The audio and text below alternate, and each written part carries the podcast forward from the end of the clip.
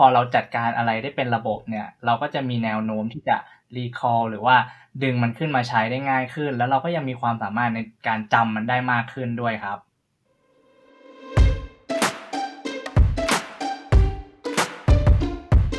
สวัสดีค่ะทุกคนนี่คือรายการ Productive Junkie นะคะ Productive แบบไม่ต้องเครียดทำได้ง่ายๆ กับ Productive Junkie ค่ะ รายการที่จะแนะนำแนวคิด เครื่องไม้เครื่องมือ เพื่อช่วยให้คุณเจอความ productivity แบบที่เหมาะกับคุณ โดยพวกเรา host ทั้ง 3 คนค่ะ อิ๊กค่ะ ปัจจุบันเป็น CEO อยู่ที่บริษัทเทเลเมดิก้านะคะทำแอปพลิเคชันทางด้านสุขภาพจิตชื่อว่าอูก้าค่ะ สวัสดีครับ ชื่อโอมนะครับ เป็นสัตวแพทย์ครับผม สวัสดีค่ะ ชื่อแตนค่ะ เป็น motion designer ค่ะ ค่ะ วันนี้นะคะก็คือเป็น EP แรกของเราเลยนะคะ เราจะมาพูดถึงว่าเราทั้ง 3 คนเนี่ยมีวิธีในการจัดการข้อมูลที่เข้ามาหาเราเนี่ยยังไงกันบ้างค่ะ เดี๋ยวอีกเริ่มก่อนเลยละกันเนาะอย่างตัวอีกเองเนี่ยมีข้อมูลค่อนข้างเยอะ เพราะว่าเราทำบริษัท แล้วก็มีมีคนองค์กรประมาณ 30 คน แล้วทีนี้เนี่ยเวลาเราไปเจอข้อมูลอะไรก็ตามแต่ที่เข้ามาหาเราแล้วเราอยากจะส่งให้น้องในทีมเนี่ยเราก็อยากจะจัดการให้เป็นหมวดเป็นหมู่ เราไม่อยากที่จะส่งไปแล้วเอาข้อมูลก็หายไปหรือว่าหาไม่เจอเคยเป็นไหมคะเวลาที่สมมติว่าเป็นคนที่ชอบใช้ไลน์อะ ส่งเขาเอ้ยเจอข้อมูลนี้ส่งไปในไลน์แล้วทีนี้ก็หาไม่เจอแล้วมันอยู่ในไลน์ก็ต้องมานั่งเรื่องไล่ดูอ่าก็อยากที่ทำให้เออมันเก็บข้อมูลง่ายกว่านั้น รวมไปถึงเวลามันมีโปรเจกต์ในองค์กรนะคะการที่เราจะ manage ว่าอ่าองค์กรนี้ใครเป็นคนดูแลข้อมูลเป็นยังไงอะไรอย่างเงี้ยค่ะ ก็อยากที่จะทำให้เป็นระบบระเบียบมากขึ้นค่ะค่ะ ถ้าอย่างแตนเนี่ยคือจะเป็นในแง่การจัดการงานของฟรีแลนซ์คือ เมื่อก่อนทุกอย่างกระจัดกระจายมากๆเลยคือ ถ้าลิงก์เนี่ยเก็บไว้ใน bookmark ของ Chrome เก็บเก็บเก็บไว้แล้วก็ไม่เคยมาเปิดอีกเลยเนาะข้อมูลอะไรเข้ามาแล้วก็ผ่านไปเลย แล้วพวกแบบไฟล์เอ่อ PDF หรือว่าวิดีโอ tutorial อะไรที่เคยเก็บเก็บไว้เนี่ย มันไม่เป็นที่เลยอะสรุปแล้วคือ เวลาจะหาอะไรก็หาไม่เจอค่ะ แล้วก็ไม่ได้เพิ่มพูนความรู้ เพราะว่าเราไม่ได้กลับมาทบทวน เพราะว่าเราไม่มีสถานที่ที่เราจะกลับมาดูอีกทีหนึ่งเนี่ยค่ะ คุณโอมล่ะคะ ส่วนของผมเนี่ยก็คือด้วยความที่ผมเป็นสัตวแพทย์ใช่ไหมครับ มันก็จะต้องเออมีข้อมูลที่ต้องจำเยอะมากตั้งแต่ตอนเรียน ทีเนี้ยสมัยก่อนก็คือเออเราเรียนเยอะมากเลย แต่ว่าเราอะจำไม่ได้ หรือ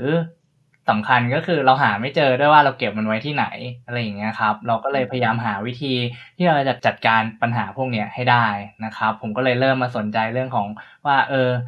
ต่างประเทศเนี่ยเขามีวิธีการจัดการข้อมูลยังไงกันบ้าง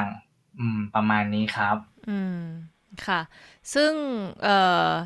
คอนเซปที่เราจะมาคุยกันในวันนี้เนี่ยก็คือเรื่อง personal knowledge management เนาะมันคืออะไรคะคุณโอม โอเค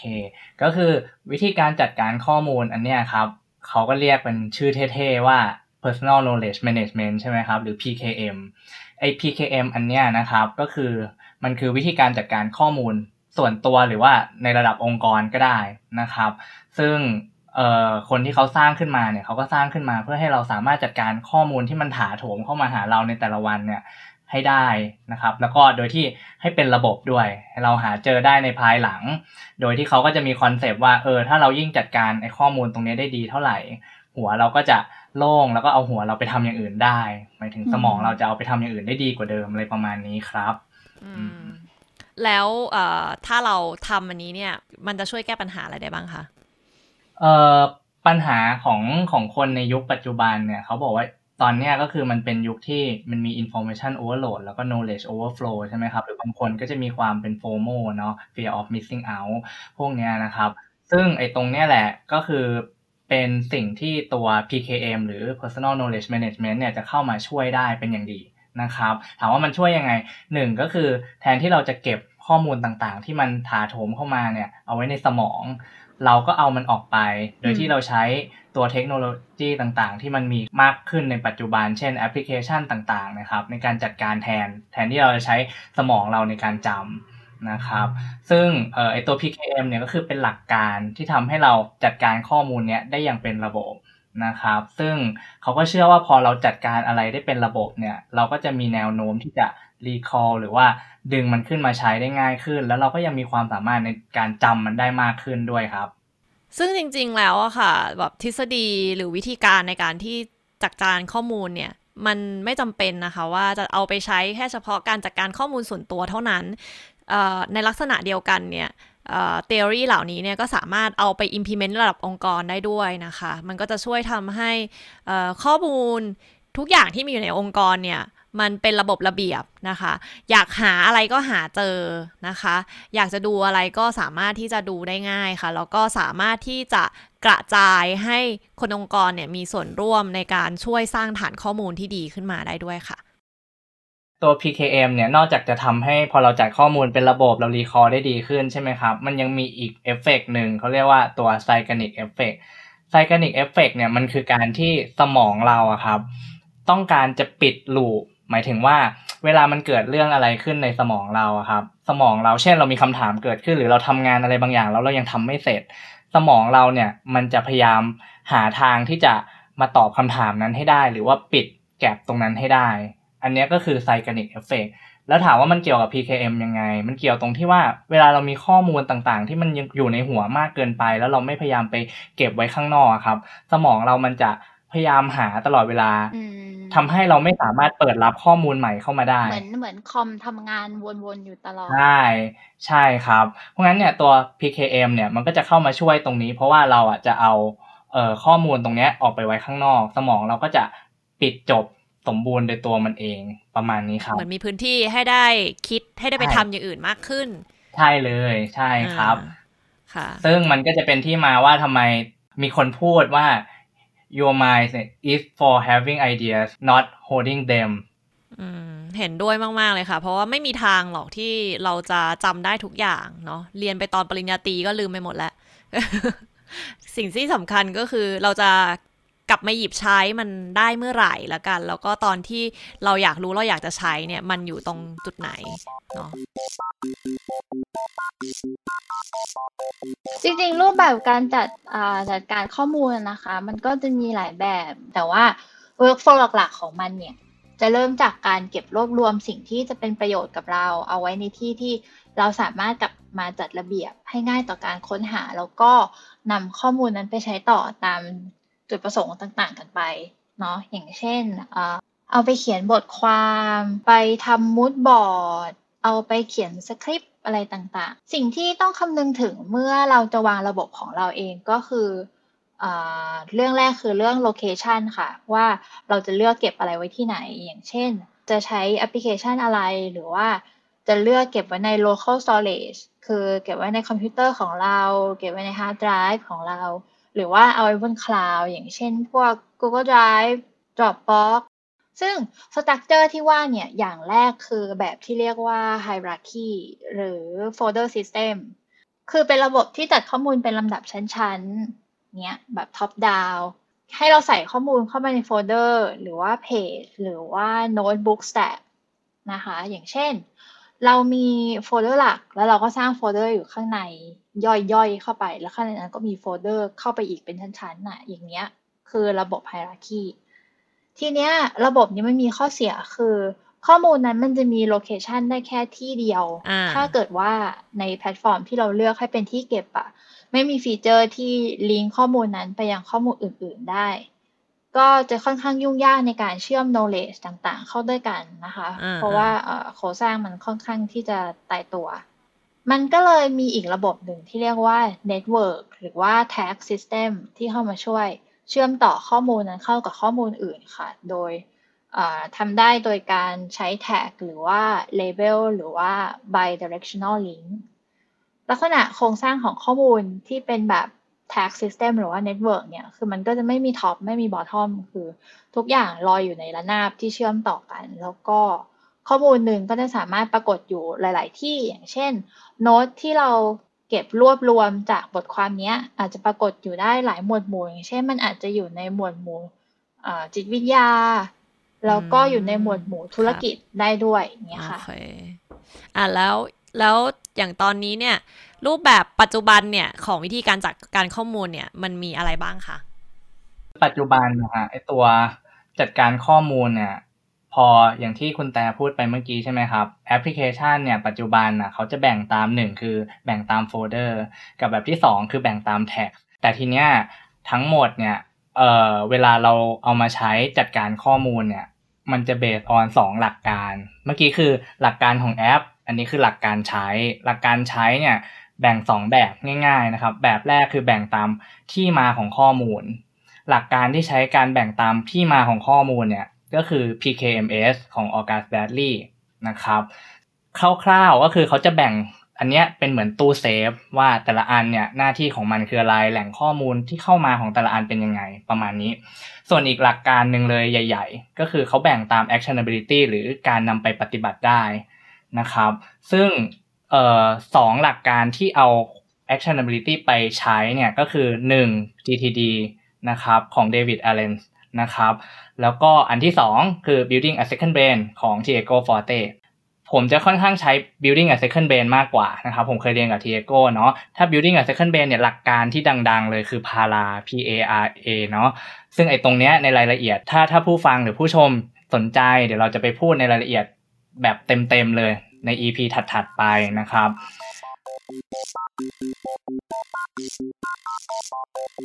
เมื่อกี้เราเล่ารูปแบบวิธีการจัดการข้อมูลแล้วใช่ไหมครับ แล้วก็เดี๋ยวผมขอยกตัวอย่าง workflow นิดนึง workflow ที่ผมใช้เนี่ยก็คือ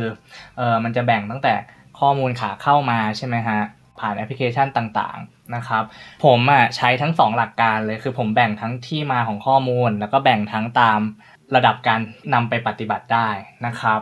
พอข้อมูลเข้ามาเนี่ย ผมจะดัมลงไปในแอปพลิเคชันที่ว่า Draft นะครับคือทิ้งลงไปที่เดียวเลย เพราะว่าต้องการให้มันใช้งานได้ง่ายนะครับ ทีนี้ผมก็จะแบ่งตามว่ามันสามารถนำไปปฏิบัติได้หรือเปล่าตามหลักการของพวก GTD หรือ Build a Second Brain นะครับเอ่อถ้ามันเอาไปปฏิบัติได้ ผมจะโยนไปที่พวก Task Management หรือ Project Management Application เลยนะครับ ส่วนถ้ามันไม่สามารถนำไปปฏิบัติอะไรต่อได้แล้วเนี่ย ผมก็จะเอาไปอยู่ในฝั่งของ Non Task นะครับ ซึ่ง ไอตัว Non Task เนี่ยผมแยกออกเป็น 2อัน เป็นฝั่งการอ่านกับฝั่งอื่นๆ ถ้าฝั่งการอ่านโยนไปที่ Readwise แล้วก็ Readwise ประมวลผลออโตเมตกลับมาที่ Inbox ของ Evernote นะครับ ส่วนอื่นๆ ผมแปะไว้ที่ Inbox ของ Evernote เลย ทีเนี้ยทุกอย่างมันก็จะมารวมอยู่ใน Evernote ในส่วนที่เป็น non task นึกออกใช่ไหมครับคาว่า non task ก็คือข้อมูลที่ไม่สามารถปฏิบัติต่อได้เนี่ยข้อมูลตรงนี้เราต้องการเอาไปใช้ในอนาคตในรูปแบบต่างๆ ซึ่งเราก็เลยจำเป็นจะต้องมาจัดการหรือมา organize ข้อมูลว่าเออข้อมูลอันเนี้ยมันแบ่งอยู่ในหมวดหมู่อะไรนะครับ การแบ่งอันเนี้ยผมแบ่งตามหลักการพาราของ building a second brain ของ Diego Forte นะครับ ซึ่งรายละเอียดเราจะพูดใน EP ถัดๆไป แล้วของคุณแต่ละคะ ถ้าอย่างของแต่ก็คือเรื่อง resource เนี่ยจะเก็บไว้บนคลาวนะคะ คือแต่มี 3 แบบ คือ resource ที่เป็นความรู้ resource ที่เป็นเครื่องมือ แล้วก็ resource ที่เป็น visual reference resource ที่เป็นความรู้เนี่ยก็อย่างเช่นบทความทางอินเทอร์เน็ต ที่เราอยากจะเก็บไว้อ่านไว้ทีหลัง แต่ก็จะใช้ Chrome extension อยู่ 2 ตัวค่ะ คือใช้ตัว Raindrop.io เอาไว้เป็น read later app คือเราเก็บไว้อ่านไว้ทีหลังเวลาที่เรามีเวลา ตัวที่ 2 คือใช้ web clipping ของ Evernote ค่ะ จะเอาทุกอย่างไปรวมไว้ในโน้ตบุ๊กอันหนึ่งชื่อว่า inbox แล้วเราค่อยมาจัดระเบียบอีกทีให้ตัว inbox เนี่ยเป็น zero คือวิธีการของแต่คือแต่จะแยกใส่โน้ตบุ๊กต่างๆ ตาม status หรือการใช้งาน เช่นอะไรที่เราเขียนสรุปความเข้าใจของตัวเอง คือเรียบเรียงดีแล้วเนี่ยจะเอาไปเก็บไว้ในโน้ตบุ๊กที่ชื่อว่า evergreen จากนั้นก็คือเราจะใส่แท็กที่เกี่ยวข้องเพื่อให้เรากลับมาค้นหาอีกครั้งได้ง่าย ส่วนต่อไป resource ที่เป็นเครื่องมือนะคะ อย่างเช่นพวก video assets brush หรือว่าไฟล์ plugin ตอนนี้ของแต่นะ อยู่ใน local storage อยู่ แต่ว่าอยู่ในขั้นตอนการ up ขึ้น cloud เพราะว่าเวลาเปลี่ยนเครื่องอะค่ะ จะได้โหลด tools มาใช้ได้เลย หรือว่าคือส่งให้คนที่เราทำงานด้วยได้เลย อย่างเช่นขอฟอนต์อันนี้เออเราไม่ได้เอาฮาร์ดไดรฟ์มาอะไรเงี้ย เราก็จะอุ่นใจว่าโอเคตรงเนี้ยเรามีอยู่ใน cloud อยู่ตลอด ส่วนอันสุดท้ายก็คือ resource ที่เป็น visual reference นะคะ เช่น uh, illustration หรือว่า motion สวยๆ เนี่ย คือแต่จะคลิปไว้เป็น design library เลยต่างหากตามแต่ละโปรเจกต์เพื่อความสะดวกในการใช้งานนะคะ โดยใช้แอปพลิเคชันอันนี้ที่เรียกว่า Eagle ค่ะ Eagle เหมือนนกอินทรีอะก็คือมันสามารถจะเก็บได้หมดเลยทั้งภาพนิ่ง วิดีโอลิงก์ URL ฟอนต์ก็ได้ ไฟล์เสียงก็ได้ แล้วคืออย่างวิดีโอมันสามารถที่จะ preview อยู่ข้างในตัวแพลตฟอร์มนั้นได้เลย โดยที่ค่อนค่อนข้างสะดวกค่ะ คือแต่จะไม่ใช้ all in one แพลตฟอร์มในการทำทุกสิ่งทุกอย่าง แต่ว่าจะมี location แยกกันในการนำไปใช้ทั้ง input แล้วก็ output ส่วนหนึ่งเป็นเพราะว่าในการทำงานวิดีโออะค่ะ project file มันจะลิงก์กับตำแหน่งของ layer file ใช่ไหม ดังนั้นคือแต่ก็เลยจะไม่ขยับโลเคชันเข้าออก เพราะว่ามันจะยุ่งยากในการทำงาน input แต่ก็จะประมาณเนี้ยค่ะคร่าวๆ แต่ว่าอยากให้คุณโอมช่วยเล่าถึงวิธีในการสร้างความเชื่อมโยงระหว่าง ข้อมูลที่เราเก็บเอาไว้ใน personal knowledge management เนี่ยค่ะ คุณโอมมีวิธีการในการทำยังไงบ้างคะได้ครับ ทีนี้พอเรา organize เออเราจัดการข้อมูลเสร็จเรียบร้อยตามหลักข้อมูลตรงนี้ของผมอะมันก็จะเป็นเหมือนคลังข้อมูล ซึ่งมันจะมีบางส่วนที่เรา จะเอาไปใช้เพื่อนำเสนอในในงานของเราต่อ เช่น บางทีเราไปเขียนบทความหรือไปเล่าให้เพื่อนฟังอะไรแบบนี้นะครับ ถ้าเราไม่จำเป็นต้องเล่า เราก็เก็บไว้ใน Evernote ได้เลย เป็นเป็นคลังข้อมูลของเรา ก็คือที่คุณแต่บอกว่า Evergreen นะครับ แต่ถ้าเราต้องการเอาข้อมูลตรงนี้ครับ ไปใช้ต่อ เช่น เอาไปเขียนบทความหรือเอาไปสร้างเป็นคอนเทนต์ อันเนี้ยเราจำเป็นจะต้องมาดูข้อมูลนี้ว่าเราจะเอาไปใช้ยังไง ในขั้นตอนของ building a second brain ของ Tiago เนี่ย มันจะมี ขั้นตอนใหญ่ ๆ อันนึงเลยเขาเรียกว่า progressive summarization มันก็คือการที่เราอะบอกว่าถ้าเราเข้าไปอ่านข้อมูลนี้หรือเข้าไปดูข้อมูลนี้เนี่ยเออเราจะต้องทำอะไรบ้างหนึ่งสองสามสี่รอบที่หนึ่งทำอะไร รอบที่สองทำอะไร รอบที่สามทำอะไร ผลลัพธ์ที่มันจะได้มาก็คือได้มาเป็นสรุปสุดท้าย ซึ่งผมจะเอาไอ้สรุปสุดท้ายตรงนี้ครับ ไปเก็บไว้ใน Roam Research ผมเลือกแอปพลิเคชัน Roam Research เนี่ย เพราะว่า Roam Research เป็นแอปพลิเคชันที่เขาสร้างมาเพื่อให้เห็นการเชื่อมโยงระหว่างข้อมูล หรือที่เขาเรียกว่า bidirectional linking นะครับ มันจะทำให้เราเห็นเลยว่าเออข้อมูลที่เราเก็บสะสมไว้ทั้งหมดเนี่ย มันจะเห็นการเชื่อมโยงของ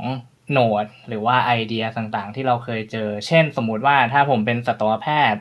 เออผมเคยอ่านว่าสุนัขมีอาการคันมาด้วยโรคนี้โรค A เออผมไปอ่านอีกเล่มหนึ่งเขาบอกอาการคันก็มาจากโรค B ได้นะ ทีเนี้ยพอผมไปเข้าโรมรีเสิร์ชผมจะเห็นเลยว่าอาการคันมาจาก A และ B โดยที่มันอยู่คนละที่กัน แต่ว่าถ้าเป็นแอปปกตินะครับอย่าง Evernote เนี่ยเราจะไม่เห็นเลยว่าคัน A กับคัน B อะมันมีความเชื่อมโยงกันอยู่ ประมาณนี้ผมก็เลยเลือกใช้โรมรีเสิร์ช ในการเก็บสุดท้าย วิธีของอีกเนาะในการจัดกการข้อมูลนะคะ จริงๆส่วนตัวแล้วเนี่ย ข้อมูลของตัวเองเนี่ย เราจะไม่ค่อยพยายามเก็บไว้ในคอมพิวเตอร์สักเท่าไหร่ คอมพิวเตอร์เรามองว่ามันเป็นแบบเหมือนเป็น working space มันจะเละเทะยังไงก็ได้อะไรเงี้ย แต่ว่าเรามองว่าข้อมูลที่เราอยากจะใช้จริง ๆ เราพยายามเอาไปจัดระเบียบบน tool ที่เราใช้อยู่เป็นประจำมากกว่า อย่างปัจจุบันตอนนี้ tool ที่อีกใช้เนี่ยก็จะเป็น tool ที่ชื่อว่า Notion นะคะ ถ้าหากว่าเป็นระดับในการที่ว่าโอเคมันมีไอเดียเนี้ยแกล้นเข้ามาในหัวหรือไปเจออะไรเข้ามา แล้วเรารู้สึกสนใจอะไรเงี้ยเราจะไปพักไว้ก่อนใน Google Keep Google Keep เนี่ยมันก็จะเป็นแอปพลิเคชันตัวหนึ่งที่สามารถที่จะกดได้ง่าย ๆ เลยจากในคอมพิวเตอร์หรือว่าจากในมือถือเนาะในคอมพิวเตอร์มันก็จะมีเป็น plugin ด้วยนะครับใน Google Chrome เวลาเราเจออะไรเราก็รีบเอาไปใส่ไว้ในนั้นก่อนนะคะ แล้วระบบ search ของมันเนี่ยใช้ค่อนข้างง่าย เอาไว้ snap idea ได้ค่อนข้างดีค่ะ แต่ว่าพอเราจะมาใช้งานจริง ๆ หรือเราจะมามาปล่อยต่อให้กับลูกน้องจริงๆเนี่ยเราก็จะไปใช้ใน Notion นะคะ ซึ่งหลักการในการจัดแบ่งข้อมูลใน Notion เนี่ยมันก็จะอาจจะต่างกันเราก็จะแบ่งก่อนว่าอ่าโซนนี้เป็นโซนที่เป็นข้อมูลส่วนตัวของเรานะอ่าโซนนี้เป็นโซนที่เป็นข้อมูลที่ให้น้องๆในบริษัทนะคะ ซึ่งข้อมูลในบริษัทของอีกทั้งหมดเนี่ยตอนนี้เนี่ยส่วนที่มันเป็น working data ทั้งหมดเนี่ยอยู่ใน Notion ในการจัดข้อมูลเนี่ยเราก็จะแบ่งแล้วแต่ความเหมาะสมของทีมทำงานนะคะ ส่วนมากก็จะเป็นหลักการในเชิงพารา คือส่วนตัวแล้วเนี่ยอีกเนี่ยใช้ทั้งหลักการทั้งพาราแล้วก็ PKMS นะคะ ในการจัดเรียงข้อมูลที่อยู่ในบริษัทนะคะ แต่เพียงแต่ว่ามันอาจจะแล้วแต่ความเหมาะสมกับบริบทว่าอะทีมนี้เนี่ย มันจะค่อนไปทางไหนแล้วมันจะสะดวกกับการทำงานเขามากกว่า หรืออีกลักษณะหนึ่งที่อาจต้องใช้เนี่ยก็คือเราเรียงเป็น funnel ว่าตอนเนี้ยของสิ่งนี้มันอยู่เป็น status ไหน status นี้ อะ เป็น status ที่เราตั้งไว้เป็น backlog เฉยๆ หรือว่าเราเตรียมเอาไปใช้อะสมมติว่า data ตัวนี้เนี่ย ไปเจอมาแล้วเราอยากให้น้องเอาไปดูต่อ เราก็จะสร้างเป็น space โดยเฉพาะเลยว่าเราถือว่า part ตรงนี้เนี่ยมันเป็น มันเป็นการเจอข้อมูลแล้วน่าสนใจนะ เป็น idea board แล้วก็โยนเข้าไปในนั้น เพื่อให้เขารู้ว่าโอเคสิ่งนี้มันอาจจะแบบไม่ใช่ to do list นะ แต่ว่ามันเป็น nice to know สำหรับเขาที่เราอยากให้เขารู้นะคะ ส่วนถ้าหากว่าเราไปเจอข้อมูล ในลักษณะที่ว่ามันต้อง action และมันเป็นทาร์จริง ๆ หรือมัน project request เนี่ยเราก็จะมีพื้นที่โดยเฉพาะเหมือนกัน โอเค part พวกนี้คือ project request แล้วถ้ามันผ่าน process ในการกรองข้อมูลเสร็จเรียบร้อยว่า project อันนี้มันจะได้การเป็น project จริง ๆ นะอ่าก็จะค่อยมีการจัดแยกข้อมูลต่างออกไปอีกค่ะ ว่าพอมันไปเข้าโปรเจกต์ของทีมนี้ ทีมนี้ก็อาจจะมีวิธีการจัดการข้อมูลที่เป็นอีกรูปแบบหนึ่งพอไปอีกทีมหนึ่งก็จะมีการจัดการข้อมูลในอีกรูปแบบหนึ่งเป็นต้นค่ะ อะเข้าช่องไปอะค่ะ อย่างเงี้ยเหรอแต่ไม่ต้องมีคำว่าอย่างนี้หรอสิอ่าโอเคหนึ่งสองเข้าช่องไปอะค่ะ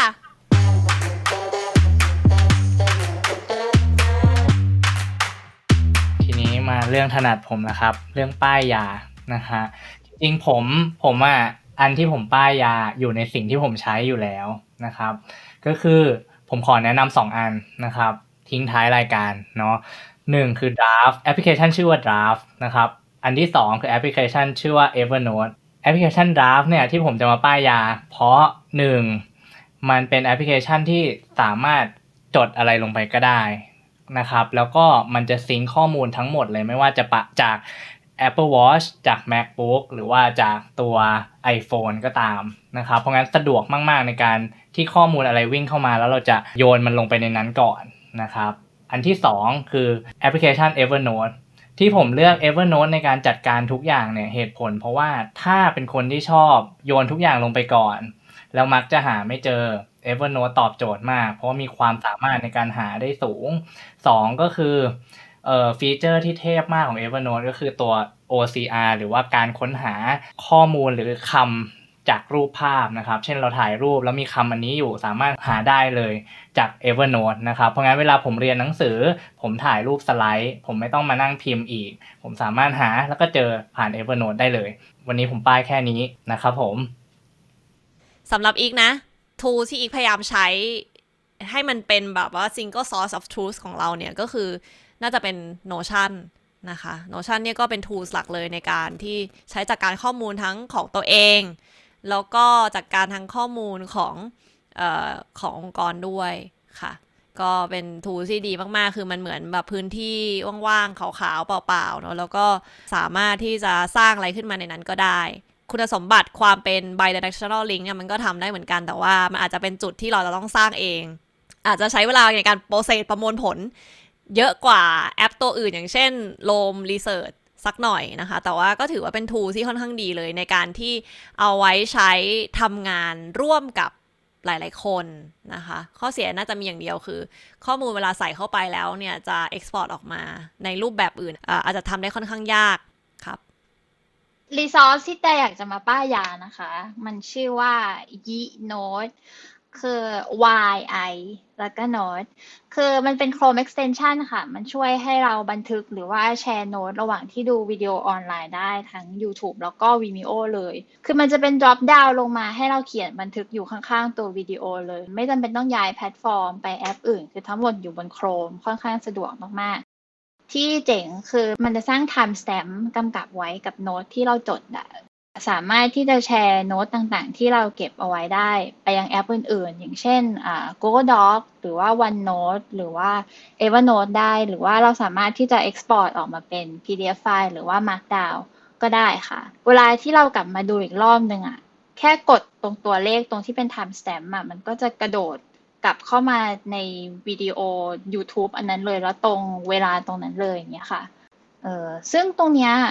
ฟรีนะคะ เป็นแอปฟรีไม่เสียค่าใช้จ่าย ก็ลองไปใช้ดูแล้วกันค่ะ ว่าชอบไม่ชอบยังไง อืมค่ะ โอเคสำหรับ EP แรกของเราก็เป็น introduction ละกันนะคะ สู่โลกแห่ง productivity ถ้าหากว่ามันมีอะไรที่ เอ๊ะมันคืออะไรนะ อยากทำความเข้าใจกับมันเพิ่มเติมเนี่ย เดี๋ยวรอติดตามใน EP ถัดไปนะคะ เราจะมาพูดคุย แล้วก็จะมาทำความเข้าใจรายละเอียดไปพร้อม ๆ กันนะคะสำหรับวันนี้เดี๋ยวลาไปก่อนนะคะ ทุกคน สวัสดีค่ะ สวัสดีครับสวัสดีค่ะ